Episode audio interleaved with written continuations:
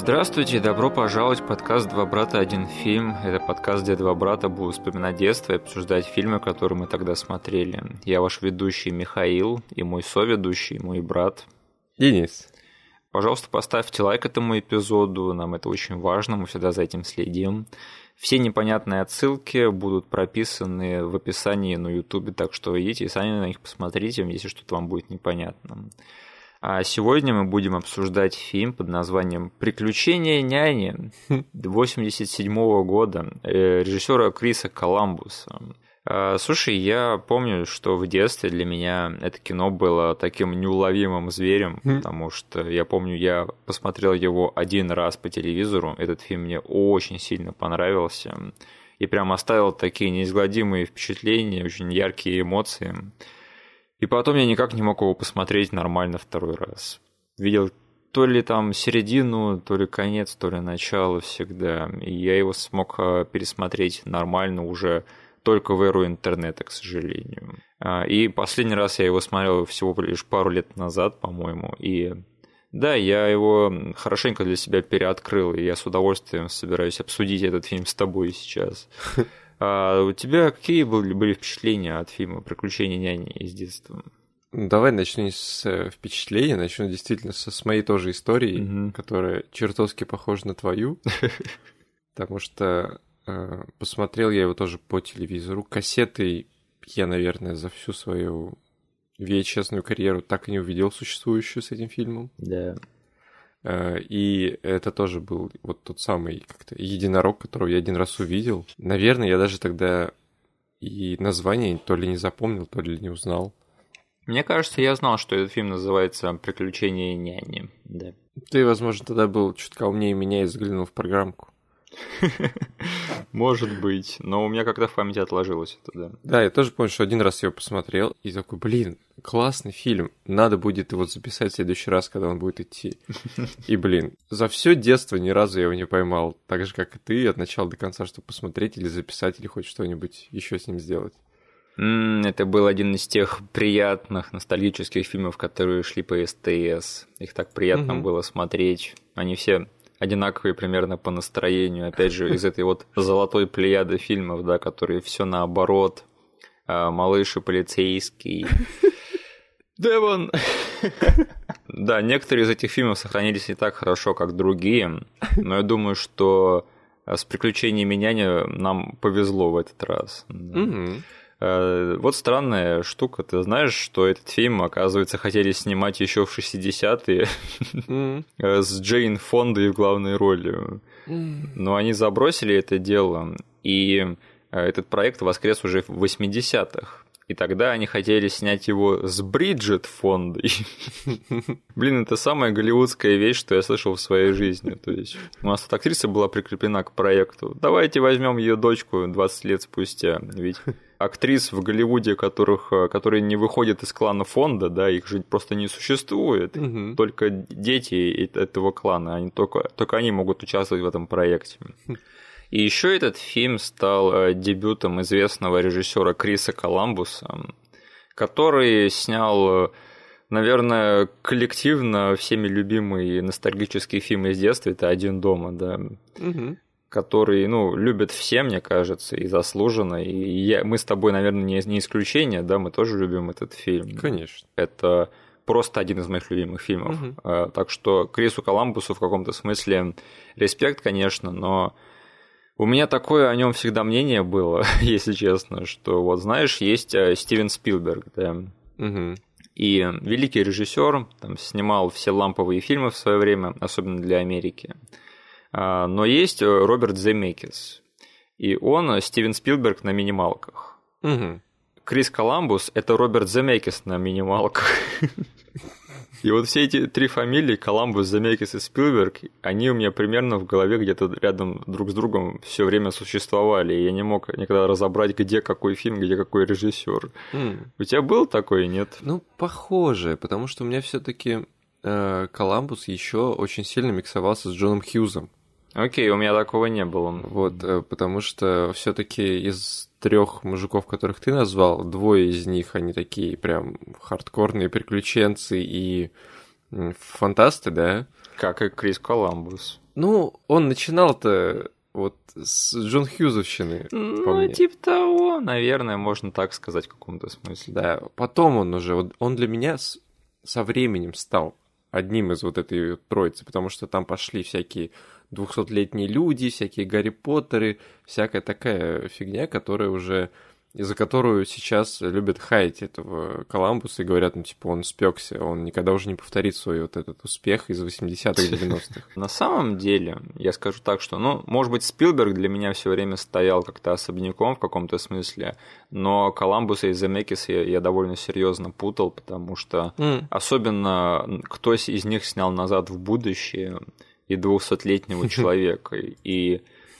Сейчас-то я понимаю, да, где чья рука была приложена, но Джона Хьюза я просто узнал намного позже в жизни, и вообще кто он такой, mm-hmm. и его влияние на кинематограф, поэтому для меня он вообще в этом уравнении никогда не был.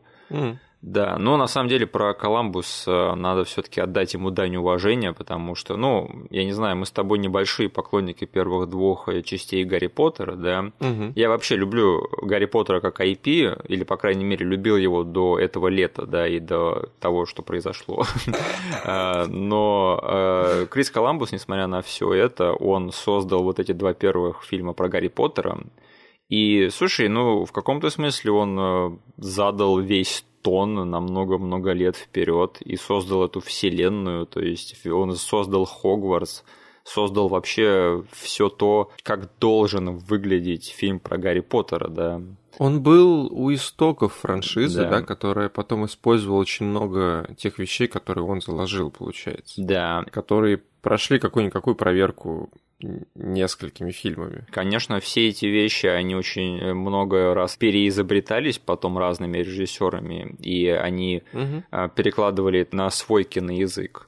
Но все равно все эти вещи были заложены именно Крисом Коламбусом. Поэтому я думаю, что нам надо проявить уважение по крайней мере, касаясь этой части карьеры этого человека, а не части той карьеры, когда он начал снимать там Перси Джексонов, да, и мое свидание с Бет Купер. Я слышал, что последнее, что он сейчас снимает, это был фильм на Netflix, это «Рождественские хроники 2» с Куртом Расселом которые я не смотрел и не собираюсь, если честно. Но, слушай, не стыдная карьера, большие-большие отпечатки по всей поп-культуре за последние там 30 лет, так что, да.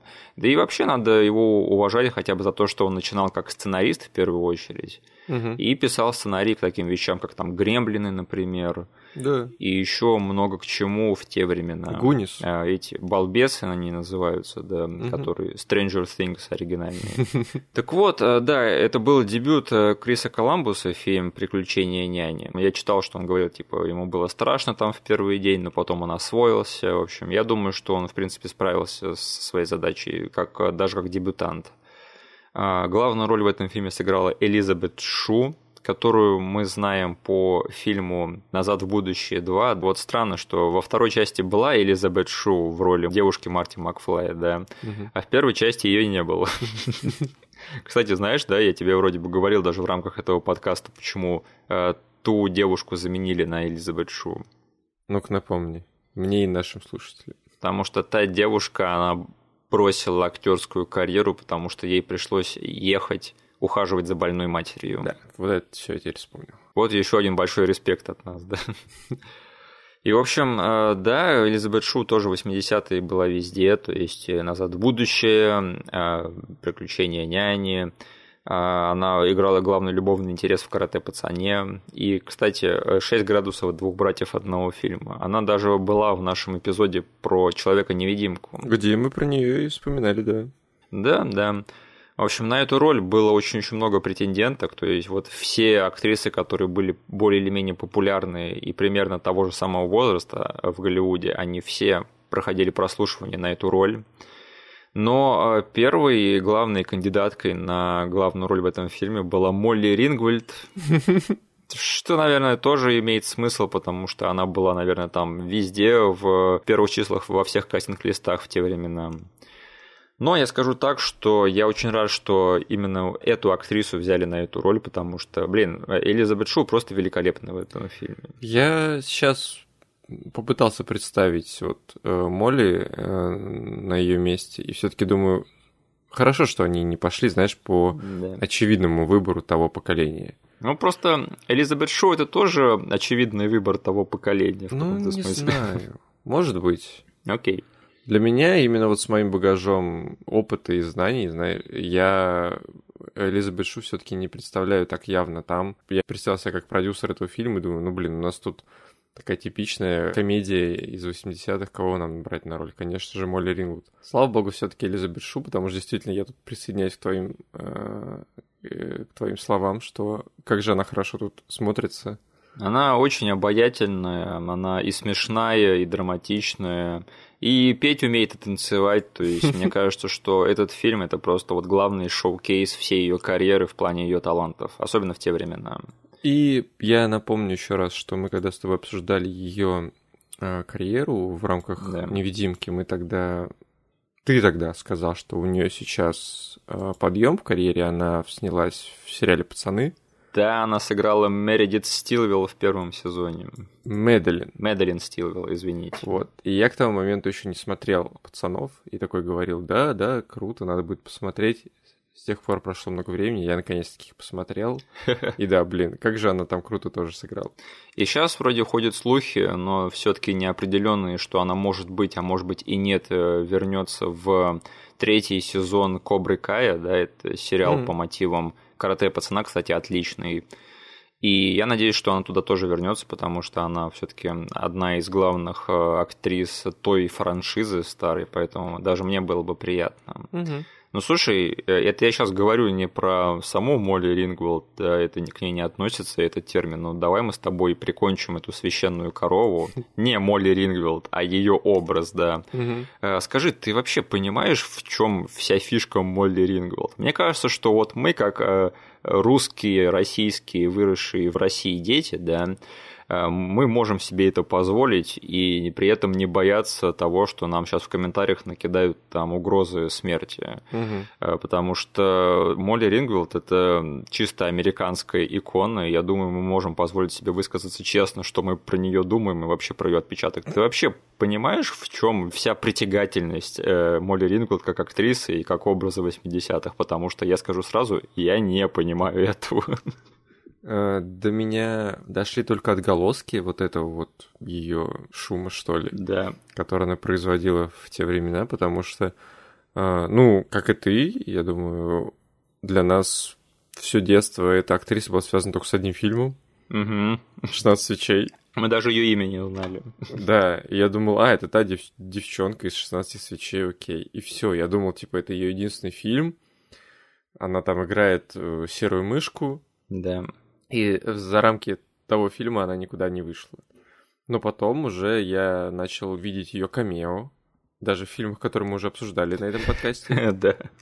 И, ну, знаешь, как бы просто так людей не ставят на камео, где вот весь зал в американском кинотеатре должен о зааплодировать, закричать, типа, это же та самая девчонка из Джона Хьюза. Для меня она немножечко открылась с этой стороны, когда я наконец-таки посмотрел спустя кучу лет «Клуб завтрак». Я тогда понял, окей, там весь состав довольно иконический по итогу стал, и все эти образы потом использовались очень много раз.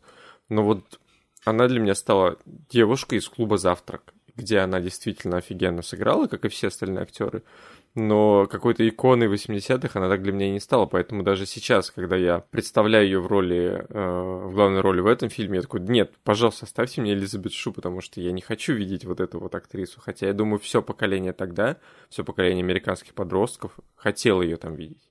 Ну, я, по сути, с тобой согласен практически во всем, потому что я согласен, что она очень хорошо сыграла в клубе «Завтрак» и реально там справилась но для меня она не отличается вообще ничем от э, всей остальной массы вот этих вот э, молодых актеров 80-х, что там, не знаю, там Мэтью Бродерики, да, всякие такие.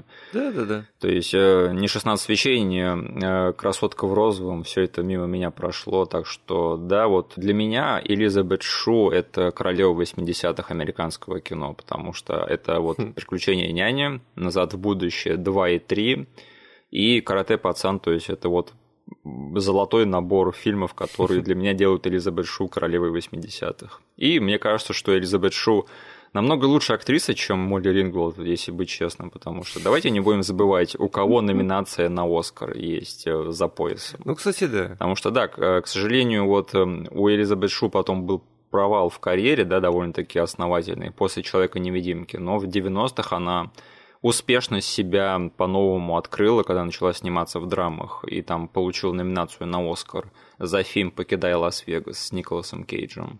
Угу. Да, но, к сожалению, вот э, в нулевых у нее был провал. Я рад, что она к нам возвращается наконец-таки. Надеюсь, у нее будет больше мейнстримных ролей сейчас в большом кино.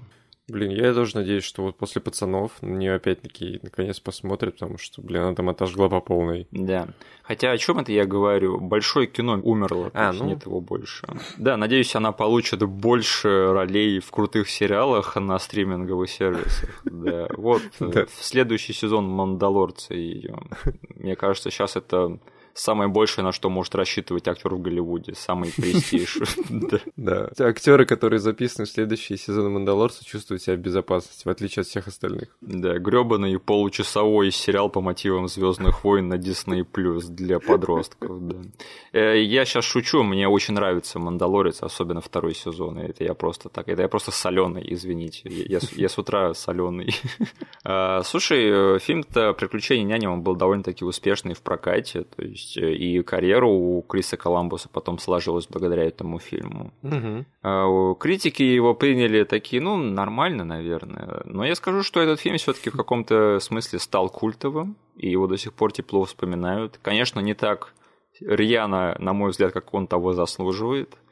Но все равно все закончилось тем, что в 2016 году ему даже сняли ремейк который был кошмарный, и всем плевать, все его сразу же забыли. Чего? Да, да, там какой-то очень-очень странный ремейк, где там не одна нянька, а две, как я понял. В общем, О, я не стал там особо разбираться, но э, этот фильм никто не посмотрел, и уже все его забыли. То есть, э, но мы с тобой знаем, да, что если фильмы снимают ремейк, то он уже может однозначно считаться культовым. Да, но ты мне сейчас реально мозг взорвал, потому что его даже нету в разделе сиквелы и приквелы. Э, Серьезно? На него можно выйти только открыв отдельную страницу, называемая связи. Ну, в общем, даже Кинопоиск не любит ремейк э, «Приключений няни». Да. Это о многом говорит. Но это же какой-то неофициальный, то есть не кинотеатральный был ремейк. Не... Это для канала Disney. Вот, вот. Пик карьеры тогда еще не, нельзя было найти на канале Disney, да, сейчас можно. Окей, тогда «Приключения няни» — это фильм про девушку по имени Крис, которую кидают на свидании, то есть обламывают ей свидание. И ей приходится вместо этого пойти нянчиться с братом и сестрой, брат постарше, сестра помладше. В общем, получается так, что ей звонит подруга, которая убежала из дома, да? И которая понимает, что она совершила ошибку, и просит Крис приехать за ней прямо вот в Нью-Йорк посреди вечера ночи. И ей приходится взять этих а, брата и сестру и их дружбана, который возраста брата, угу. и отправиться вместе с ними в э, страшный ночной Нью-Йорк на встречу приключениям, чтобы спасти свою подругу. Я бы сказал, что тут начинает твориться всякая смешная хрень, да?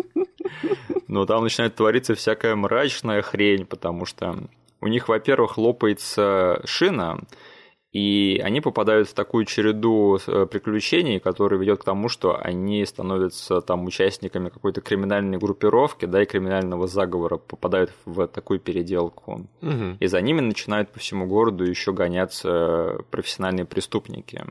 Угу. В общем, это, по-моему, и главный двигатель по ходу всего сюжета, потому что они там много куда попадают, то туда, то сюда, в один клуб, в другой клуб, э, да, но главное, что от чего они бегут всю ночь, это как раз-таки от этих преступников. Я хочу немножечко проверить тебя по фактам. Да, давай. Чтобы не запутать наших слушателей, которые еще не смотрели этот фильм, это все-таки происходит все не в Нью-Йорке, а в Чикаго. Чикаго, окей, извините, просто я как-то этого не уловил, и у меня было всю, всю дорогу такое ощущение, что я просто смотрю вот опять же какой-то фильм, который стебет все известные штампы про Нью-Йорк. И мне теперь кажется, что это странно, потому что про Нью-Йорк такой фильм было бы логичнее делать, на мой взгляд. Хотя, не знаю, может быть, Чикаго тоже у него дурная слава среди американцев. Мне кажется, у Чикаго присутствует вот это вот разделение на даунтаун и сабербию, чего нет в Нью-Йорке. Окей, просто если что, я вообще ничего не знаю про город Чикаго в Америке. То, что, да, неудивительно, что я такой сморозил. Просто тут раз за разом идет вот эта вот такая э, running joke, что ли, или просто мотив этого фильма, что у нас все семейство живет в пригороде, Да. и отец катается в центр на работу. И все смешные моменты возникают из-за того, что вот эти вот как бы чуваки из пригорода впервые в центре и сталкиваются с тем, что они никогда не привыкли видеть, там задают всякие странные вопросы или, например, просят отвезти их к ближайшему супермаркету. И Да. что местные жители говорят, блин, вы чё, да я и как бы близко не подойду к такой вещи тут. Э, Денис, извини, но мне кажется, мне придется остановить этот подкаст, потому что пришел тот момент, когда я хотел бы поговорить вот об этой вещи. Смотри, у нас с тобой очень часто повторяются и от тебя, и от меня всякие такие вещи, как раннинг joke, сетап, payoff, да. Да. Мне кажется, нам надо уважать наш родной русский язык и подобрать какие-нибудь термины, хотя бы чтобы использовать между собой в этом подкасте. Это так сложно, но я понимаю, да, что и это неправильно, для, особенно для тех людей, которые впервые это слышат. Денис, я видел тот ролик с Сергеем Безруковым. Я знаю, что мне надо уважать русский язык. Да. Так что running joke, давай договоримся, что мы будем называть это повторяющаяся шутка по ходу фильма. Блин, я хотел сказать бегущая шутка. Ну, бегущая шутка, тут какая-то, в общем, двойственная ассоциация сразу возникает. То есть она, она убегает, что ли, шутка? Куда она убегает? Но я не могу отделаться от немножечко трешового соуса, когда касается дела переводов таких вещей. Да. А вот, э, например, setup, будем говорить, что это заложили основу для Мгм. чего-то. Я понимаю, звучит не так лаконично, но я думаю, что Денис, давайте будем уважать русский язык. Давайте будем уважать русский язык. Да. Давай, переведи мне, пожалуйста, теперь, раз уж мы из- изменили setup, нас заложили основу, что у нас будет payoff? А, Заложили основу и отплатили ее. Ох, надо мне, чувствую, будет э, текстовый документ открывать параллельно с записью нашего подкаста. Знаешь, как в «Джентльменах удачи» было, типа там хороший человек, плохой человек. Да. Давай тогда заложили основу и построили на ней фундамент чего-то. А потом отплатили, да? Да.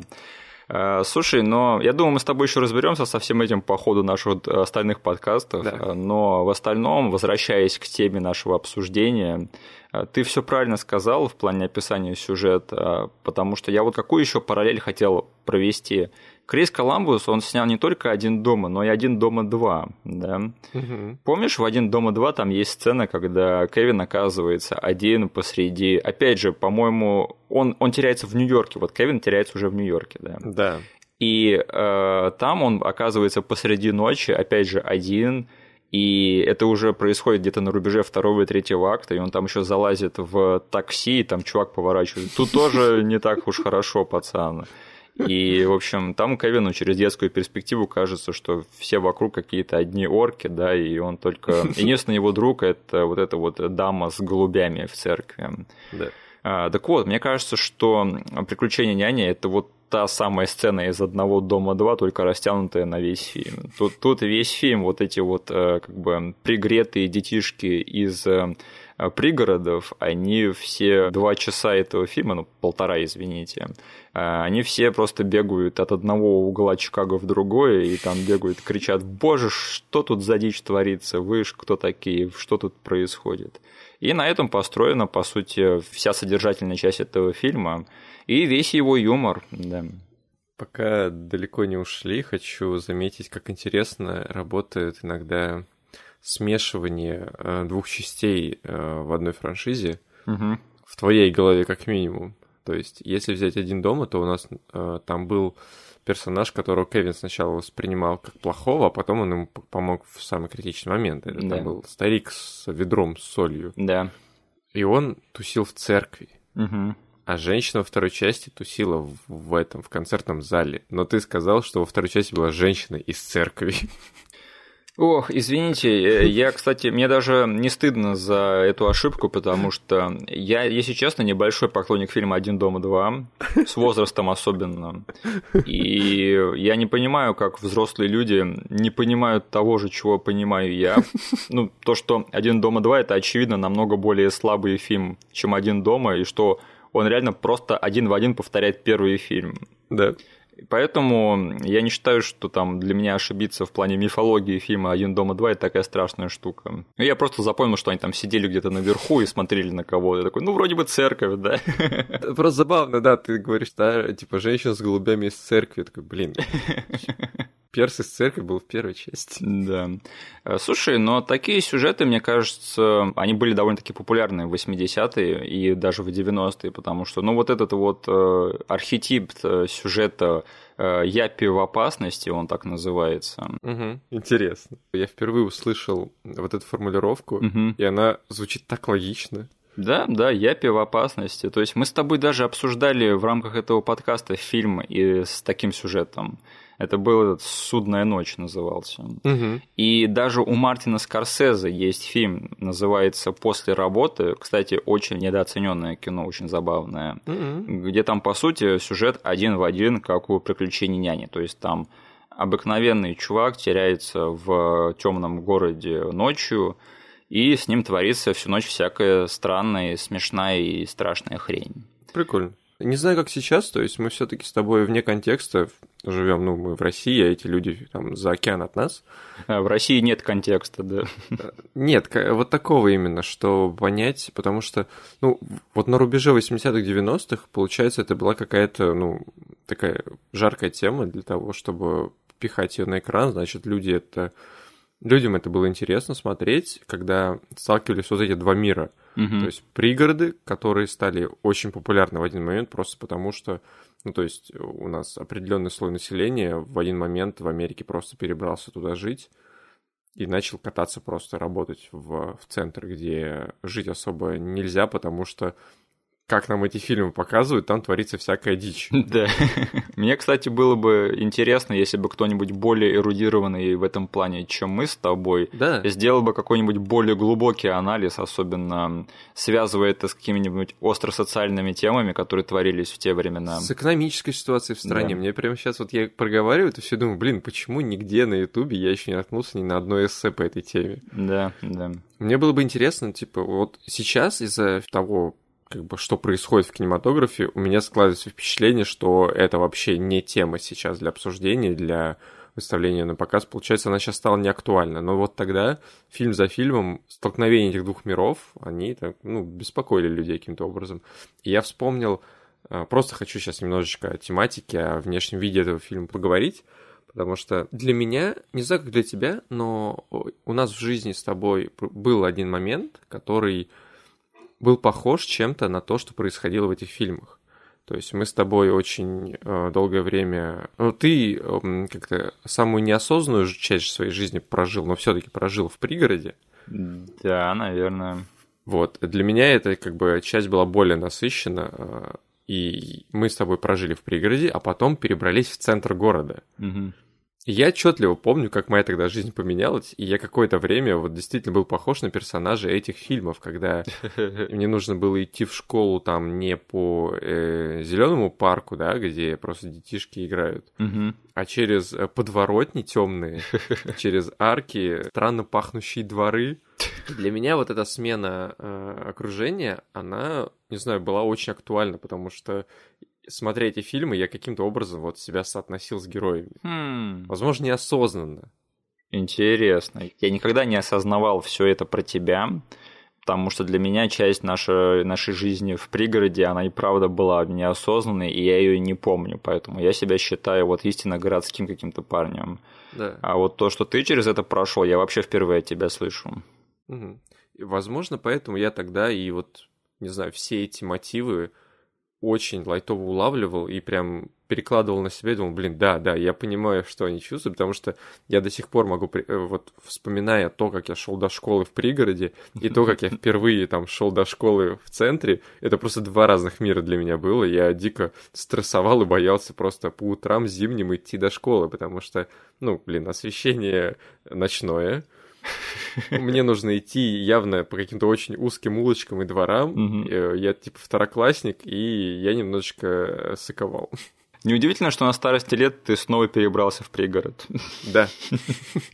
На самом деле, это не связано с тем, что я Э, помню себя в пригороде, это просто связано с тем, что я просто всего боялся в детстве. Но ощущение того, что ты идешь один по городу и тебе страшно, и ты мелкий, оно мне тоже знакомо. Но, опять же, это было просто естественно, потому что мы жили в довольно-таки стрёмной среде. И наша среда сейчас, конечно, стала тут э, чуть более приятной, так что э, я как-то со своим страхом справился в итоге. Но тогда мне было тоже страшно. Да, да не, не, я с тобой согласен, это были дикие времена, и не знаю, вот почему почему никто не снял ни одного русского фильма на эту тему? Потому что все-таки, мне кажется, ну, если какому-то э, человеку из глубинки да. взять и вот за один день, за один вечер очутиться в центре мегаполиса русского в те mm-hmm. времена, в 90-е, я думаю, контраст он бы точно заметил. Мне кажется, такие фильмы точно должны быть, просто мы с тобой их не знаем. Ну да, я не силен на самом деле, да, по части русского кинематографа, особенно тех времен, поэтому тут я уж, наверное, фантазирую. Знаешь, мне кажется, почему такие сюжеты больше не снимаются в Голливуде? Mm? Я, в общем, недавно слушал э, подкаст своего любимого Патрика Эйч Уильямса про uh-huh. фильм с Киану Ривзом из 80-х, в котором точно такой же сюжет, как в э, «Няне» и в «После работы». То есть там чувак теряется посреди uh-huh. не очень благополучных кварталах. Такой чувак из пригорода. Uh-huh. Киану Ривз его играет. И... Э, как фильм-то называется? Я не помню, если честно. Это, это какой-то ниже радара фильм с Киану Ривзом, да? Это очень неизвестный фильм с Киану Ривзом, когда он еще был молодой и играл школьников из того периода. Угу. И я сделаю на него ссылку в описании, не, не беспокойтесь. Э, этот фильм ничего особенного из себя не представляет, но у них там одна из их главных критик была в том, что он постоянно натыкается то на одного черного наркодилера, то на другого. И поэтому мне кажется, что такой сюжет сейчас бы смотрелся не очень красиво в той американской культуре, что сейчас есть, угу. где там привилегированный белый человек попадает в среду, где там то один э, драгдилер, то черный, то латинос, да, то азиат. Угу. Но мне кажется, что этот сюжет можно было бы как-нибудь интересно переизобрести на сегодняшний лад, например. А прикинь, если черный чувак попадет в среду стрёмных белых. Ну так и, и получится фильм прочь, но... Э, да. Э, я просто про то, что действительно это хороший вектор мысли, угу. не забивать на какие-то штампы из прошлого, потому что они сейчас не работают, а пытаться их пересмотреть, переизобрести. И именно из-за этого, из-за вот таких вот мыслей у нас получаются очень уникальные эксперименты, которые выстреливают. Ну, тот же фильм «Прочь», он появился из-за того, что просто на расизм посмотрели с другой стороны. Да, и хороший фильм. Угу. Я, кстати, хотел еще раз мы тут тематику и прощай, атмосферу и всего вот этого, все это обсуждаем сейчас, посмотреть на этот фильм. Вот я помню в детстве, чем он меня зацепил. Угу. Понял я это только при этом просмотре, но вот воспоминания, они всплыли у меня и сейчас очень свежи. Это касается и этого фильма, и, наверное, и «Один дома». Угу. Для меня тогда, для, вот для ребенка, который живет в России в 90-х, эти фильмы казались просто окном в какой-то другой фантастический мир, потому что, ну, эти фильмы, они все, их можно критиковать за то, что это богатые белые, да, типа бесятся с жиру. У них там, они настолько круто живут, что там могут ребенка дома забыть, да? Да. Они так круто живут, что могут свалить, типа, до конца дня по рабочим делам, и их дети будут там с наркодилерами якшаться. Типа, проблемы богатых белых людей. Но вот все, что касалось жизни этих богатых белых в этих фильмах, оно было настолько фантастическим, оно выглядело просто ну, недостижимым для меня Мгм. в те времена. Они жили в здоровенных домах, похожих на особняки. У них там, что не игрушка, это вещь, которую я никогда в жизни не увижу. Там две-три машины в семье, да. У них, да, типа там машина, ты еще школу не закончил, но ты уже катаешься на машине своей мамы. Мне 16 лет, купите мне машину, твари. Именно, да, э, как бы, если у мамы есть машина, значит, как бы это говорит о том, что в семье есть еще и машина у папы Да. и у какого-нибудь старшего брата, и что там э, за тобой может приехать парень э, на свидание, тоже как бы не сильно отличающийся по возрасту, на красной Камара. Вот, и вспомнить там, не знаю, э, весь дом, э, который Кевин э, исследовал, когда родители свалили, да, там что творилось в комнатах у его братьев, Да. и сестер, там они просто завалены были рос- роскошью, теми мелкими вещами, которые, вот не знаю, мне 10% от этого отсыпьте в детстве, я буду счастлив. И именно поэтому я смотрел на эти фильмы как просто какие-то фантастические, полуфантастические миры. Да. И что я сейчас словил, когда я его смотрел, там э, сцена очень показательна для меня. Э, ну, ты уже говорил, что полфильма, точнее не полфильма, э, периодически нам показывают э, подругу Крис, за которой они и выдвинулись в даунтаун. Да. Э, она там тусит на автовокзале, кажется, да. Да. И для меня что было таким маркером того, что у нас на самом деле все еще не так хорошо, как в Америке 80-х. Она там сидит в зале ожидания, и там у каждого человека, кто сидит в зале ожидания, есть персональный телевизор. Я сейчас, если приду в зал ожидания, там, блин, дай бог, будет один телевизор на всех. Да. С какой-то дефолтной рекламой или с новостями, блин. Да. Да нет, мне кажется, что ты правильно сказал, да, что это проблемы белых богатых людей. На самом деле, мне кажется, что там 90% Америки даже в те времена смотрели на это и говорили, это, конечно, забавно, да, но это не отображает то, как я живу, да. Да. Я же натыкался, и ты, наверное, тоже натыкался где-то в каком-нибудь из ревью на один дома, да? Да. Все типа задавались вопросом, кем работает их отец. Он может себе позволить отвести целую семью плюс родственники вот просто по щелчку пальцев за океан в Европу на отдых. Я, кстати, об этом не задумывался. А в один дома там вообще что-то странно. У них половина семьи французы или живут во Франции, да. Да-да-да. Понятно. В общем, точнее, понятно, что ничего не понятно. Семья Макалистеров это какие-то международные преступники, кажется. И, и за персонажем Джона Хёрда рано или поздно придет ФБР. Жаль, что один дома три не про это. Я просто представил, как, знаешь, Кевин ловит на свои вот эти стандартные ловушки просто прожженных агентов ФБР. О, боже. Э, Слушай, ну вот ты сказал, да, что- но мы-то при всем том в детстве жили не так уж и плохо, да, то есть вон сколько Да, у нас да, да. кассет было, у нас все приставки были, у нас как бы еды всегда было много, одевались мы хорошо, и тем не менее вот это вот э, наложение американской белой э, успешной богатой культуры все равно на нас наложило, что что-то с нами не так, да, надо быть как Да. они. Э, Нет, э, прошло 20 лет, и я теперь считаю, что нет, все правильно мы делали, и так и надо жить. да. Мгм. А все эти америкосы пускай подавятся. Э, Так вот, э, если описать э, мои впечатления от фильма э, «Приключения няни» как-то в общем, да, то я хочу повторить то же самое мнение, что у меня сложилось пару лет назад, когда я его пересматривал. То есть, блин, я просто от- переоткрыл для себя какой-то вот ностальгический такой э, как мы будем говорить э, гем джем? Сокровище. Вот, ностальгическое сокровище, потому что офигеть, я просто уже потерял надежду, что я найду какой-нибудь фильм в духе одного дома и назад в будущее, да, и вот всех этих фильмов, но который еще я могу тоже ностальгически воспринимать, и который будет такой же по настроению, и от которого меня будет переть так же. И он не заезжен.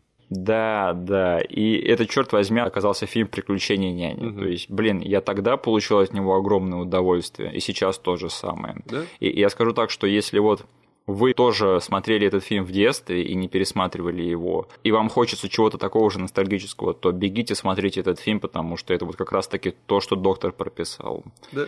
Просто приятное, теплое, ламповое семейное кино.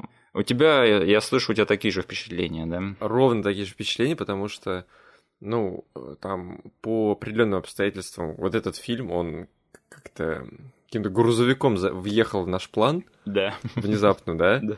И я такой, ну окей, я, у меня не было никакого вот, подогрева к его просмотру, да? Мгм. Он просто внезапно появился в нашем расписании, я такой, окей, я его помню, надо посмотреть. И даже не задумывался, не как-то не пропускал его через себя перед просмотром, не вспоминал ничего. Просто сел и сказал всей семье, там, чекнул рейтинг, такой, окей, все, смотрим всей семьей. И, блин, как же мы насладились этим фильмом, потому что он был сюрпризом. Не то, что для моей жены, ребенка, но и для меня тоже. Мгм. Потому что я такой, это же почти что один дома Да, да. кото- о котором я никогда не думал в таком вот разрезе, потому что, ну, посмотрели мы с тобой его один раз в детстве. Ты вот а потом еще раз переоткрыл для себя, блин. Но я так и забыл про него, и как же хорошо, что мы сейчас вышли на него. Я, не знаю, добавил для себя его вот в свой такой виртуальный список фильмов, которые, знаешь, вот как мы будем говорить, когда надо сказать feel good? Э, Фильмы хорошего настроения. Вот, фильмы Мгм. хорошего настроения, да. Когда мне нужно что-то теплое и очень ностальгическое. Но я хотел с тобой еще такую вещь обсудить. Этот фильм, мы типа его преподносим как семейный, очень ностальгический, очень добрый, но надо вспомнить, что в 87 году фильм, который был снят с рейтингом PG-13, немножечко отличался от фильмов, которые сейчас выходят с этим рейтингом. Да, наверное. Просто здесь есть несколько шуток, про которые я помнил, Мгм. но ко мне подошла жена после просмотра и такая, я в некоторых моментах не понимала, это взрослый фильм или детский. Потому что одним из магафинов, можно ли тут э, использовать это слово, Магафин, пожалуйста, да. вот, э, выступает журнал Playboy. Да. Потом у нас э, есть шутка, которая, ну, наверное, она была вставлена все-таки для родителей. Это когда один из подростков, тут типа есть два подростка, которые втрескавшись э, ходят весь фильм в няню, Да. один более явно, другой менее явно. И в самом начале она говорит, что если вы там будете вытворять какую-нибудь дичь, я вас там э, четвертую, э, побью и накажу. Да. И один из них говорит «изнасилую». Вот, не знаю, я не могу себе представить такую шутку в PG-13 фильме сейчас, который на- направлен на детей и на семейный просмотр. Мы сейчас об этом поговорим, потому что это тоже э, большая часть моих впечатлений. Но сначала я хотел сказать, что, во-первых, знаешь, мне кажется, что «Приключения няни» — это то, чем должен был быть фильм «Один дома два». То есть Мгм. он один, но не дома. Да. А а вот, э, да, ты показал этот фильм э, дочке, у нее не было каких-нибудь вопросов после фильма? У тебя как бы не было в этом плане странных разговоров или странных впечатлений от нее? Вообще нет, ей дико понравился фильм. У меня были такие же впечатления, когда я был мелкий и посмотрел этот Мгм. фильм. То есть я осознал, что это очень-очень рисковый фильм, только когда его сейчас пересмотрел. Да? Там, потому что вот вся эта жесть, которая творится в этом фильме, она абсолютно мимо меня пролетела. То есть я вообще не запомнил ни плейбой, ни там ни слова изнасилования. Два фака, да, которые есть в этом фильме, они и так, и так мимо меня пролетели, потому что мы смотрели фильм в дубляже. Да. Но этот фильм не, не оставил на меня впечатления, что это был какой-то травматический опыт, да, для меня. Там есть намеки на это, потому что сейчас еще одну сцену я вспомнил, вот в тему, э, пока далеко не убежали. Э, Ты помнишь, э, когда они немного отвлеклись, Да. и вот это вот местный Рон Уизли, он э, затусил с проституткой. Да, да. И они там просто социальные комментарии от- отпускают насчет того, типа, в каком возрасте сейчас э, девушки встают там на панель, да, что они выглядят уже не как э, школьницы. И это происходит вот просто мимолетом. Оно залетает как какой-то кусочек фильма, и сразу же вылетает, сразу же мы летим в другие события. И детский ум, наверное, не цепляется за эти вещи, потому что я в детстве не помню, что я там задумался о чем-то в этом моменте. Я эту сцену вообще мимо себя пропустил. Да. И задумался о ней только вот сейчас при пересмотре. То есть в этом фильме есть несовершеннолетняя проститутка. Да. И мы вот всю эту жизнь как бы про себя не отметили в детстве.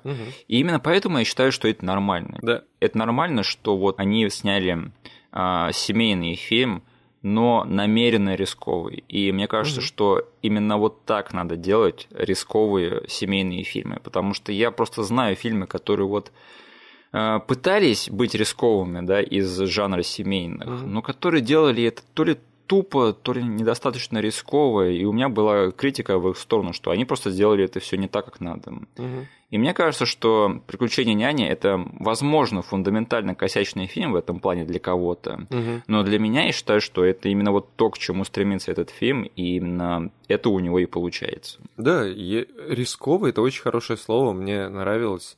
Ну, возможно, я сейчас как какой-то старый пердун буду говорить, но Мгм. вот общим взглядом, если окинуть кинематограф, да, сейчас рисковых фильмов становится все меньше и меньше. Мгм. То есть, а я скучаю по ним иногда. На самом деле, это просто люди боятся, знаешь. На самом деле, э, рисковый юмор, он никуда не ушел, и люди, которые понимают, как надо шутить его, они все еще шутят, и у них все хорошо. А вот люди, которые не умеют шутить на этот счет, они как не умели, они сейчас просто за это деньги не получают. Вот и все. Но смотри, мне кажется ш- просто, что если бы приключения няни были лайтовым, да, рисковым фильмом, то у нас была бы такая критика, что типа этот фильм недостаточно рисковый, ему надо быть Мгм. более жестким. Да. Так что мне кажется, что это такой довольно-таки относительный э, недостаток или даже не, не недостаток. Да. И особенно посмотреть его сначала в детстве а- и смотря его сейчас, этот фильм, вот этот недостаток для меня становится намного как-то более выгодно смотрится в этом фильме. Конечно. Для меня это стало определенным достоинством этого фильма. Финальная вот добивка этого качества этого фильма для меня это что э, Йоу, вообще-то «Один дома» и «Назад в будущее» — это тоже рисковые фильмы. Угу. хоть и семейный. То есть в «Назад в будущее» там в него мать влюбляется. Ребят, Да. вы помните это дерьмо? И я, как человек, который пересматривал «Назад в будущее» первое не так давно, я скажу, этот фильм настолько хорош, что у него получается победить эту странность, и он все равно хороший в итоге. Да. А в «Один дома», йоу, помните, сколько там насилия в последней, третьей фильме на «Один дома»? То есть там странных моментов хватает. То есть там человек э, крупным планом наступает ногой на ржавый гвоздь голый и показывает, как он входит туда ему. Человеку там утюг на голову прилетает. Там люди горят, господи, падают с э, этого голого льда прямо на спину. Джо Пеши, да, в семейном фильме. Это что, само по себе не рисково, что ли? Так что мне кажется, что вот эти вот семейные рисковые фильмы, это была норма в те времена. Мгм. И в этом нет ничего плохого. Я только буду э, распинаться про то, как я с тобой согласен, и опять буду звучать как какой-нибудь старпер. Отлично, тогда давай пройдемся по основным битам этого фильма. Подожди, будем ли мы с тобой обсуждать э, слона в комнате, которого пытаемся не замечать, что этот фильм это часть э, Marvel Cinematic Universe? Подожди, подожди, мы до этого доберемся. Мы следуем моему плану. Я просто хотел последнее сказать, что, блин, даже вот причина, по которой эти дети вместе с няней поехали в город, да, даже она трешовая сама по себе, потому что мы там в одной сцене встречаем ее подругу, да, а в следующей сцене она уже убегает из дома. Нам закладывают фундамент Да. этого сюжетного поворота Да. очень легко и очень вскользь, потому что э, очень жизнерадостно выглядящая ее подруга, Да. она немножечко вот закидывает, что у нее какие-то проблемы есть в семье. Да. И они не очень большие, не очень глобальные. Через три минуты этот персонаж сидит уже на автовокзале без денег, с бомжом, который пытается до нее докопаться. Она забралась в его дом, Денис. Да. В каком-то другом фильме я бы такую резкую м, сюжетную структуру Да. воспринял как недостаток. Но здесь я насладился вот эти, именно тем, насколько оно внезапно произошло. Не знаю почему. Я когда пересматривал, такой даже сижу, думаю, стоп, а что произошло, что она сбежала-то, куда они едут? И такой, а, это та подруга, она убежала из дома, такой. Да. Вот это жесть просто. В этом фильме такие важные социальные темы поднимаются, я просто А помнишь в первом э, телефонном разговоре, когда она объясняет э, своей подруге Крис, что за ней надо приехать, там есть два хайлайта. Это бомж, который пытается залезть к себе домой Да, в телефонную будку, и есть мужик с пистолетом. да. Он еще смотрит на нее и так показывает, эй, хочешь пистолет? Причем э, мой, когда не знаю, насколько испорченный ум, либо так действительно было задумано Коламбусом э, сначала, нам показывают этого мужика, который э, руки в карманы, стоит в длинном пальто и как бы закрыл себя. Да, Стандартный э, образ э, мужика, который голый под пальто, да. и сейчас типа покажет свою э, наготу всем. Да, да, да. И я такой сижу, такой, блин, мне что, сейчас придется э, как-то э, останавливать просмотр? Что сейчас произойдет, блин? Он что сейчас своими причиндалами будет э, сверкать? Он разворачивает пальто стандартным вот этим вот жестом, и там у него пистолет. Ну, это, по-моему, намеренно сделано, да, чтобы такая ассоциация да, да, да. появлялась. Да, не, сработало. Эти вставки с ее подругой на вокзале, они прекрасные, она там крысу ласкает, да, угу. и с ней вообще всякая жизнь там творится всю дорогу. И эту подругу играет э, Пенелопа Н. Миллер. Э, ты знаешь, что актрису нет? Нет. Она просто в остальном играла всегда в драматических ролях. Mm. Там в «Путе Карлита», в фильме «Пробуждение» с Робином Уильямсом и Робертом Де Ниро. Mm. И тут я смотрю такой, у нее тут Э, перформанс достойный Джоан Кьюсак просто. Да, да, да. Э, я такой, ну, опять же, респект, что она может и так себя преподнести на экране. Просто я ее привык видеть именно в драматических фильмах. Блин, она все еще снимается, все еще на коне. Да, это известная актриса на самом деле, так что я рад за нее. Mm. Она молодец. Этот фильм открывается великолепной сцены танцев под um, Then He Kissed Me, да. И я не знаю, как еще можно лучше открыть э, фильм, какой сцены, если не танцующий под эту песню Элизабет Шу. То есть эта сцена я еще даже в детстве один из самых ярких моментов, которые я запомнил из этого фильма. Угу. Но вот странная вещь. А, ты знаешь, да, там в, по-моему, моменте после того, как они уходят вроде бы из больницы, Угу. Там играет песня Rolling Stones. Ты узнал ее, нет? Нет. Gimme Shelter называется. Песню я знаю, да. Вот. Но что-то я не услышал ее там. Может, пропустил мимо ушей. Наверное, ты ее просто пропустил, потому что она в этом фильме играет. И самое интересное, что а, через три года после «Приключений няни» вышел фильм, который я считаю одним из своих любимых, называется «Славные парни». И в этом фильме играет Гимми Шелтер и Then He Kissed Me в разные моменты. Денис, ты понимаешь, что это значит? Да, что кто-то фанат «Приключений няни». Мартин Скорсезе сам подбирает всю музыку в свои фильмы. Денис, Мартин Скорсезе большой фанат фильма «Приключения няни». При том, что Мартин Скорсезе сам снял фильм с таким же сюжетом, называется «После работы». Все сложилось, блин. Мартин Скорсезе признал, что этот фильм лучше, чем его фильм на эту же самую тему. Мы по ходу подкаста просто решаем с тобой такие мировые пазлы. Да. Так вот, и я вспомнил этот момент, когда играл песни. Они шли от больницы да, да, да. к автомастерской. Вот. И она играла перед тем, как они зашли туда. Да. Так вот, они приходят в автомастерскую, встречают там кого? Кого, кого, кого? Нам надо подвести к этому нормально, потому что, Давай. А, значит, одна из главных характеристик э, девочки, которые, за которой присматривает Крис, это что она большая поклонница комиксов в этом фильме. И ее любимый персонаж комиксов это Тор. Да. И она весь фильм даже ходит в его шлеме и с его молоточком. Угу. То есть, э, можете себе представить, чтобы в 80-е у кого-то мог быть любимый персонаж из Марвелов, это Тор, но это же смешно, да? Да. То есть, ладно бы Человек-паук, ладно бы даже Капитан Америка, но Тор, я, я бы даже в Халка поверил, но что кому-то в те времена нравился Тор, это просто смешно. Для меня еще это как-то, не знаю, курьезность этой ситуации дополняется тем, что у нас есть в нашем ансамбле актерском и персонажном два других персонажа, которые больше подходят под стереотип комик-гика. Да. Но они берут самого маленького, самого младшего персонажа, девочку, и делают из нее фаната комиксов и Тора. Ну, по-моему, это прикольно. Но мне кажется, что если бы это была не она, да, то вот вся вот эта эмоциональная сцена, которая происходит в автомастерской... Она бы не сработала. Она бы не сработала. Потому что когда они добираются в эту автомастерскую, оказывается, что вот этот вот автомеханик, которого они весь фильм ищут, что он чертовски похож на Тора. И э, девочка принимает этого автомеханика за этого Тора. Сначала он говорит, что ты несешь, да, никакой я не Тор, я автомеханик. А, но она так сильно в него верит и говорит, что он лучше всех, он хороший, и что он им поможет, что она растапливает сердце этого циничного автомеханика. Угу. И он говорит ей, да, я Тор. Но вишенка на торте это что этого персонажа играет Винсент Донофрио, который впоследствии сыграл Кинг Пина в сериале «Сорви голова». Я просто весь мозг себе сломал на моменте, когда нам вот показывали Тора. Да. То есть весь этот э, кусочек с девочкой и Тором.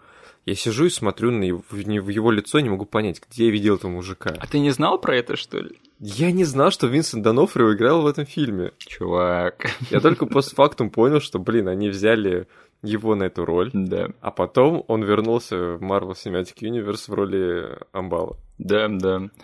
И он же сам признает, да, что он Тор по ходу фильма. Да? И в детстве я, кстати, опять же, очень сильно запомнил эту сцену и то, что там была вся эта тема с Тором. И у меня отложилось в памяти, что нет, этот чувак и правда был Тором, окей. Я тоже подумал, что это Тор, который, типа, ну, у него же есть эти терки с Локи, да, что его да. э, раз за разом Локи обманывает. Он мог спокойно выдать его в виде обычного мужика его автомеханика. Так а это, вся фишка же Тора в том, что его э, по комиксам э, в начале ссылают на землю, прям как в фильме. Да, да, да. И он там э, какое-то время, по-моему, лет 5 или 10 вроде бы живет обычным человеком. Угу. То ли с амнезией, то ли без нее, точно не знаю. Угу. Но было бы забавно, если бы они Торы сделали, во-первых, ну, автомехаником нужен был по сюжету фильма, это ладно, да. Но его в комиксах, его человеческое имя, это же Дональд Блейк, да. Угу. А тут его зовут Доусон, этого Да, блин, автомеханика. Немножечко не дошли. Да, немножечко бы дотянуться, и можно было бы получить этот, э, нарушение авторских прав и, и- и в суд идти. Хотя, наверное, они все-таки уладили этот вопрос. Ну, а- они его упоминают, конечно же. Используют кучу именно изображений этого героя. Я думаю, я думаю, в том году состояние Тора как интеллектуальной собственности было ниже Плинтуса, и, возможно, они даже им заплатили, чтобы этот персонаж появился на большом экране. Кстати, может быть. Но мне кажется, что все-таки отсылки и то, когда ты реально вставляешь персонажа Тора, да, и говоришь, что это Дональд Блейк, и вот это делает это, по сути, «Приключения няни», фильм про Тора в каком-то смысле. Это типа у нас все происходит, получается, в Cinematic Universe. Ну, и слава богу, да. Это классно было бы. И там еще прыгает этот Человек-паук из сериала 80-х, 70-х, да. Да. Э, Капитан Америка, который вот умеет угонять машины. Халк, да, тот Лу Ферриньо. Мгм. Этот фильм «Приключения Ани» — это лучший выходец из всей этой вселенной. Вот это была Да. бы грустная вселенная Марвел. Отлично.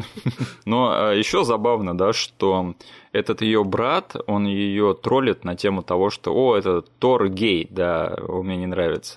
Да. И эта девочка такая, типа, нет, Тор не гей, Тор не гей. Блин, э, знаешь же, да, что фанатки Тора любят его шиперить с Локи сейчас, да? Да?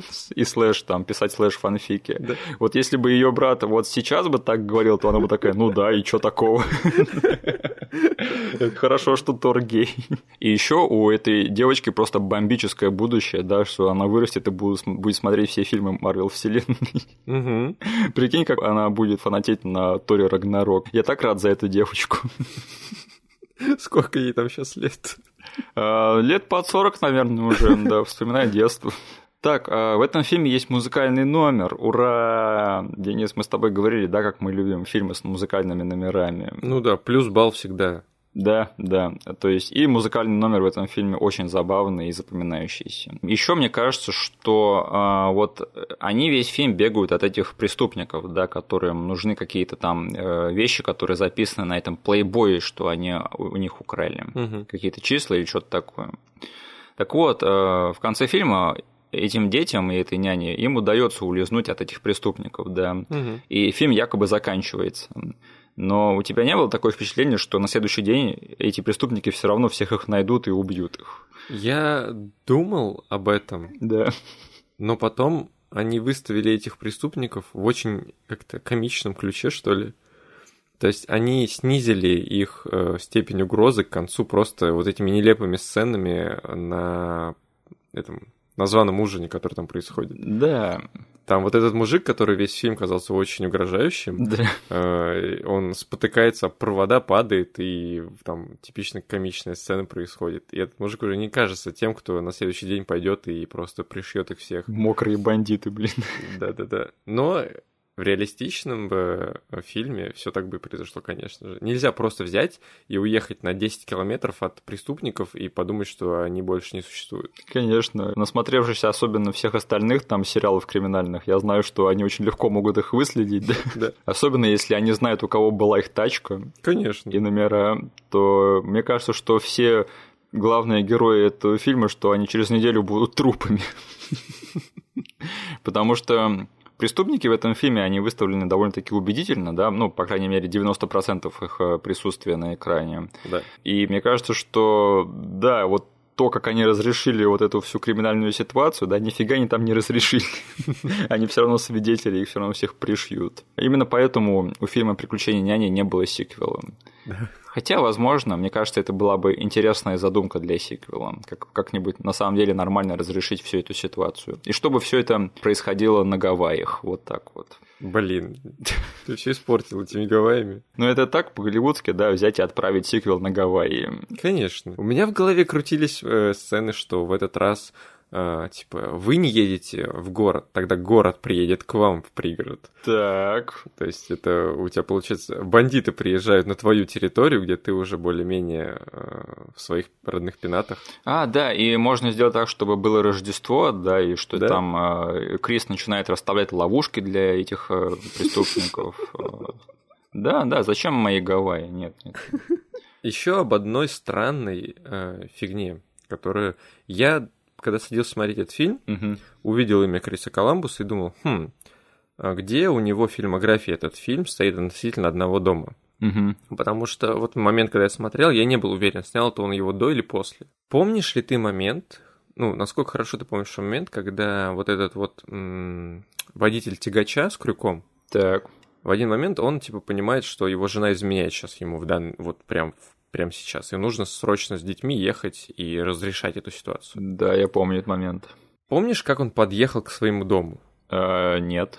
Он очень торопился, он заехал на газон, и, э, оттормаживаясь, он сбил статую, Ха. которая стояла перед домом. Интересно. И я вот такой подумал, это отсылка к «Один дома»? Но теперь в «Один дома» он делал отсылки на свой первый фильм. Да, да. Слушай, мы с тобой, кажется, вот лейтмотив всего этого эпизода нащупали, да, потому что столько вот это да, признаков того, что Крис Коламбус делал такой тест-драйв одного дома в каком-то смысле на этом фильме. Да. Э, Ну, блин, единственное, что могло бы сделать этот фильм полнейшей классикой, да, что если бы и он происходил на Рождество, вот тогда бы этот фильм стал бы таким же вечным, как и «Один дома». Он когда начинался, я думал, этот фильм, что, я еще и по таймингу Миша не просто так подобрал, потому что у меня начались просто какие-то фантомные воспоминания с детства, что сейчас елки тут будут стоять, начнет играть какая-нибудь классическая рождественская музыка, но нет. Ладно, раз уж ты об этом заговорил, я тоже признаюсь, этот фильм почему-то вызывает у меня рождественские ассоциации, хотя этот Да? фильм не происходит на Рождество. Но он происходит в такой атмосфере, а, такой зимы типичных городов Америки. То есть у них там зима, но не зима. Мгм. И из-за того, что он такой же ламповый, выглядит так же лампово, как все остальные фильмы тех времен, семейные, он вызывает вот такие вот э, ассоциации, хоть они и ложные. Мгм. Так что мне кажется, что этот фильм просто очень хорошо подойдет для семейного просмотра, так или иначе. Да. Мгм. А, смотри, в начале фильма Крис кидает э, чувак со свиданием, да? Да. Вот ты его узнал, Его, конечно, я узнал. Его даже Настя узнала. у которого там у его сестры ковид вроде бы, да? И, пожалуйста, не надо меня целовать, а то можешь заразиться, да? Да. Так вот, э, мы с тобой э, не отдали должное, мне кажется, когда записывали эпизод по Билли Мэдисону, да, Брэдли Уитфорду. Но мне кажется, что сейчас нам наконец-таки выдалась эта возможность, потому что он в Билли Мэдисоне великолепен, да, И тут тоже. и тут его тоже приятно было видеть. Да. У меня еще такая странная история. Я думал, что это вообще какой-то no-name из э, там характерных актеров Америки, да, которые снимались в 90-е там. А потом, я помню, вышла хижина в лесу, я такой, о, чувак из Билли Мэдисона.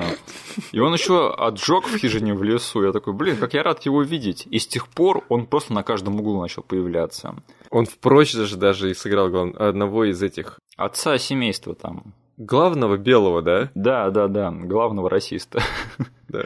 Так вот, э, оказывается, что Брэдли Уитфорд после Билли Мэдисона начал играть в известном американском сериале э, «Западное крыло» называется, Аарона Соркина. М. И поэтому он с российских радаров как-то пропал, да.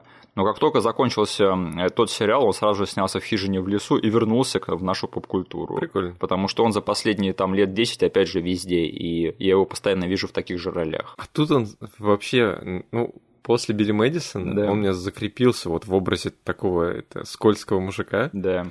А здесь он играет стандартного футболиста-булли. Э, Интересная амплуа для него, Да. да. то есть непривычная. Он обычно играет интеллектуалов. Да. Я еще в начале фильма думаю такой, а что он так переживает, что он ее бросил, типа, обычный чувак такой. А потом ей подруга говорит, да, что типа, ну ты ничего просто другого не знаешь, ты не вылезала из э, пригорода, все понятно с тобой. Да. Так, а ты узнал чувака, который впоследствии становится ее любовным интересом в этом фильме? Нет, я его вот при обсуждении после просмотра в семье, Мгм. я в шутку назвал его тем, кого должен был играть Джон Кьюсак в то время. Так потому что он похож на Джона Кьюсака, да. Ну да, то есть как будто бы они не смогли раздобыть Джона Кьюсака и такие, так, дайте нам мужика, который похож хотя бы на него. Просто Кьюсак на тот момент был слишком большой звездой, а, а эта роль такая довольно-таки эпизодическая, на мой взгляд. Конечно. Так вот, э, Денис, э, я тебя поздравляю с добавлением э, в пантеон странных эпизодических актеров из сериала «Друзья» в наш подкаст, потому что это Джордж Ньюберн, и он играл в четвертом сезоне «Друзей чувака», с которым встречалась Рэйчел, у которого были странные отношения со своей сестрой, помнишь? А, Да. Я немножечко сейчас состарил его и понял, что да, я видел его в друзьях. Да, они там вместе с сестрой принимали ванну, да. Да, да, да, да. А еще они изначально с Моникой приняли его за Йети в подвале и опрыскали его из какого-то газового баллона. Поздравляю, Денис. Еще одно, одно наше открытие в этом подкасте. Джордж Ньюберн. Приятно Мгм. на таких людей натыкаться всегда. А, Может, я что-то забываю, ты хотел о чем-то поговорить, нет? Да вроде бы нет. Я просто... Я хотел еще сказать такую вещь, э, очень по-быстрому, Ага. что э, постер у этого фильма, он очень олдскульный, Да, да. И э, в детстве, когда я его где-то увидел, он мне очень понравился тем, что он, ну, рисованный как будто бы. Да. И сейчас, когда я уже в эру интернета их, эти постеры опять пересматривал, я заметил, насколько они разные были все таки не знаю, то ли они для э, рынка домашнего видео сильно переделали, но на одном постере, который считается официальным, там ползет э, наша няня и тащит за собой троих детей. Они типа по- забираются по зданию, держась за канат. В стиле Бэтмена. Да, но есть такой же постер, где весь тот же состав ползет также по зданию, но главным, кто наверху тянет их, выступает вот этот вот Джон Кьюсак на минималках. Да ладно. Да, и он держит как и няню, так и детей. Чего, что за бред? Я тебе говорю, просто зайди в раздел постеров на кинопоиске, и там просто переделка классического постера, они просто добавили туда этого мужика. Они, скорее всего, не для домашнего рынка делали эти вариации, потому что на одном из них написано э, на испанском от создателя балбесов, а другой это немецкий. Скорее всего, на этих рынках они решили не делать так, что девушка это главный персонаж. Что за дерьмо? На этом постере даже девочки нет этой маленькой. Да. Офигеть. Меньше женщин, да, больше мужиков. Но самый большой трэш творится на азиатской вариации этого постера. Я сейчас вижу это, да. Они добавили того мужика с крюком, но заменили мужика самого там. Вот это да, то есть вот э, вкусы, да, как э, предпочтения по разным странам. Да. То есть вот здесь э, меньше женщин, тут надо э, этого мужика, чтобы это выглядело как хоррор. Да. Блин. Единственное, наверное, люди в этих странах были раз- разочарованы, когда они смотрели все это потом на самом деле. Это не хоррор, фильм про чувака с крюком. Да. А так, по моментам, не вижу смысла сейчас прям что-то еще вспоминать, потому что весь этот фильм, ну, то есть у нас есть э, завязка, Да. а потом просто раз за разом случаются какие-то интересные ситуации, которые меняют одна другую очень быстро, и каждый из них представляет мини какой-то мини-фильм, что ли. Да, да. Мой любимый это, наверное, когда а, этого пацана ранят в ногу, да, они приезжают Да. в больницу, и там им врач говорит, он скончался. Они такие, что, скончался? Да. Он, оказывается, говорит про другого, да. Ну и еще в этом электричке, там тоже классный момент, О, это был классный когда там две банды сталкиваются. да. Ну и там офигенный момент, связанный с Крис, когда она бросает две F-бомбы в фильме. А, Сначала один бросает этот чувак, член Да. банды, а потом она ему отвечает, don't fuck with the babysitter. Да. Прямо вообще, блин. Э, молодцы, нашли отличное применение парочки в бомбам в PG-13 фильме. Да, и я для себя сейчас вот по ходу записи этого подкаста, не знаю, возможно, я специально затер эти воспоминания, потому что это точная информация, которая должна была до меня дойти, но я ее стер, потому что я постараюсь это сделать еще раз. Но оказывается, Крис Коламбус снял фильм «Пиксели». Ах, да-да-да-да. Мы с тобой недавно обсуждали, да, совсем Адама угу. Сэндлера и Хэппи Мэдисон. Вот пересечение угу. двух эпизодов. Да. А, ты что, небольшой фанат фильма «Пиксели», нет? Или что с тобой не так? Я не могу быть большим фанатом фильма, который я не смотрел. Mm, ну а Докачу не смотрел. Что за предрассудки, я не понимаю. Да, Крис Коламбус, Адам Сэндлер, что может быть плохо? О, боже, уберите это от меня. Я, единственное, что я помню про фильм «Пиксели», это что я, наверное, раз 700 смотрел его трейлер в 2015 году, когда этот фильм выходил, потому что его крутили просто перед всем. А я еще большой любитель побольше раз походить на фильмы про Мстителей, да, и в том году вышла эра Альтрона, и поэтому я этот трейлер смотрел еще больше раз, чем должен был. Так вот, а, Денис, ты будешь пересматривать фильм «Приключения няни»? Скорее всего, да. Я тоже. Как у нас часто бывает, обычно этот момент связан со мной, угу. Денис опять для себя что-то переоткрыл. Отлично, я очень рад. Угу. Все было не зря, потому что и не все было интересно. Ты уже переоткрыла для себя этот фильм, или ты его только переоткроешь, поэтому я рад, что мы э, на это пошли, и что все получилось именно так, как я и задумывал. Действительно, какая-то вот судьбоносная была, судьбоносное изменение в нашем расписании, потому что я думаю, если бы ты заранее сказал мне, то эффект был бы такой же, но не настолько сильный, возможно. Ну окей, потому что я все равно собирался этот фильм в ближайшем будущем обсудить. Угу. Но раз так получилось, то Получилось, что получилось, да. Видимо, все, все к лучшему. Да. Ладненько, тогда переходим к финальной части нашего подкаста. Давай. А, во-первых, я бы хотел сделать небольшое дополнение к нашему недавнему автопу, да, в одном из наших эпизодов. Помнишь, меня бомбило по поводу Роберта Родригеса и Шаркбоя и его сиквела, да. Угу. Так вот, э, я тут посмотрел на этой неделе новый эпизод Мандалора. Который снял Родригес. Да, и я такой смотрю, я обычно не смотрю э, заранее, да, режиссеров Мандалорца. В конце они в, э, в титрах обычно вывешивают первым же делом, да. Угу. Я такой, офигеть, Роберт Родригес его снял. И одну из главных ролей в э, сиквеле Шаркбоя, да, там же будет играть этот Педро Паскаль. Да. Я такой, понятно, вся мозаика сложилась, вот откуда вырос этот гребаный сиквел, да. Но я рад сказать, что хотя бы э, в плане там работы на студии, да, то Роберт Родригес все еще могёт. И этот эпизод у него получился шикарный просто. Прикольно. Я сейчас не смотрю второй сезон Мандалорца, поэтому... М-м. Кстати, зря не смотришь ongoing ом. То есть, мне кажется, мне так намного больше интересно, а, если да? честно. Да. Я уже как-то дал себе такую установку, что я уже не против смотреть снова э, сериал таким образом. Блин, мне просто пацаны второй сезон так зашли залпом, я не пожалел, что я подождал. М-м, разный подход, понимаешь, все-таки Пацанов тоже критиковали за то, что они больше похожи так на один фильм большой, да, и зачем их там э, выпускать в понедельник. У Мандалорца, я помню, по первому сезону, если они сохранили это во втором, у них каждая серия это отдельная тема. Да, они сохранили ее. И он больше подходит все-таки, да, под ongoing. Наверное, все-таки можно было смотреть, я думаю. Ну, в общем, если что, я просто хотел сказать, что я в восторге от второго сезона «Мандалорца». Да. Прикольно. Особенно я помню, что ты не на 100% был захайплен первым сезоном. Да, был такой. Прикольно. Мне он понравился. А вот от второго сезона я пока что просто в восторге. Блин, ну заманил, заманил. Просто реально, господи, немножко уйдем в эти дебри. Я не знаю, куда попадет то, что мы сейчас говорим, да, в итоге. Угу. Все время были сериалы, да, про которые говорили. Вот снято на кинематографичном уровне, да. Угу. И я такой смотрю, нет, это впервые реально можно на 100% так сказать, потому что там такие спецэффекты и так все масштабно выглядит, экшен такой, я такой, блин, я бы хотел это на большом экране посмотреть. Какого черта вообще? Э, сериалы не должны выглядеть так хорошо, блин. Круто. Но хоть сериал хороший, так что да. Про комментарии, значит, у нас тут было, я даже вот запостил в группе, да, два брата, один прием. Да. Это смешно, да. Если бы мы сами дошли до этого... То, возможно, бы так э, подкаст назывался бы на самом деле. Возможно, это тянуло бы хотя бы, как минимум, на первоапрельский выпуск. А почему бы и нет, на самом деле? Может быть. Может быть, нам нахайпить что-нибудь такое, заработать себе пару подписчиков.